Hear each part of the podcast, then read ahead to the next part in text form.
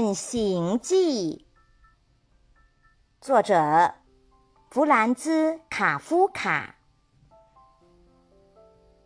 一天早晨，格里高尔·萨姆沙从不安的睡梦中醒来，发现自己躺在床上，变成了一只巨大的甲虫。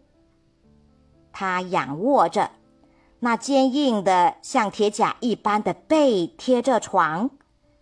他稍稍一抬头，便看见自己那穹顶似的棕色肚子分成了。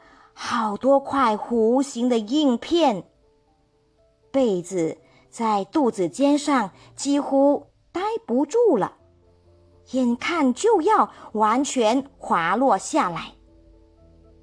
比起偌大的身躯来，他那许多条腿真是细得可怜，都在他眼前无可奈何地舞动着。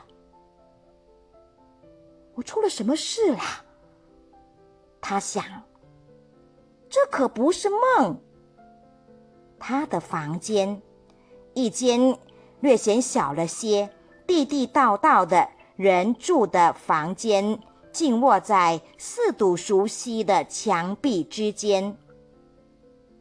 在摊放着医疗样品的桌子上方，萨姆沙是旅行推销员。挂着那幅画，这是他最近从一本画报上剪下来，并装在了一只漂亮的镀金镜框里的。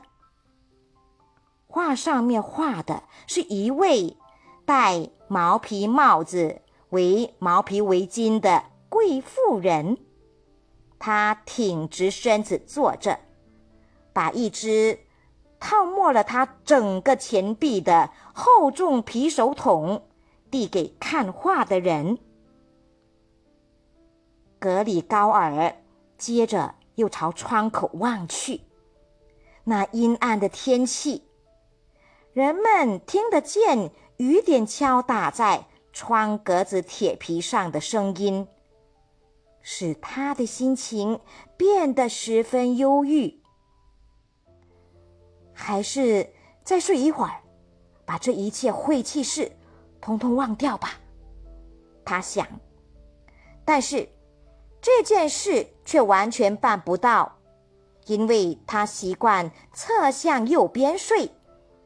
可是，在目前这种情况下，竟无法使自己摆出这个姿势来。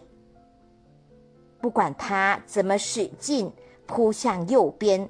总是又摆回到仰卧姿势。他试了大约一百次，闭上眼睛，好不必看见那些拼命挣扎的腿。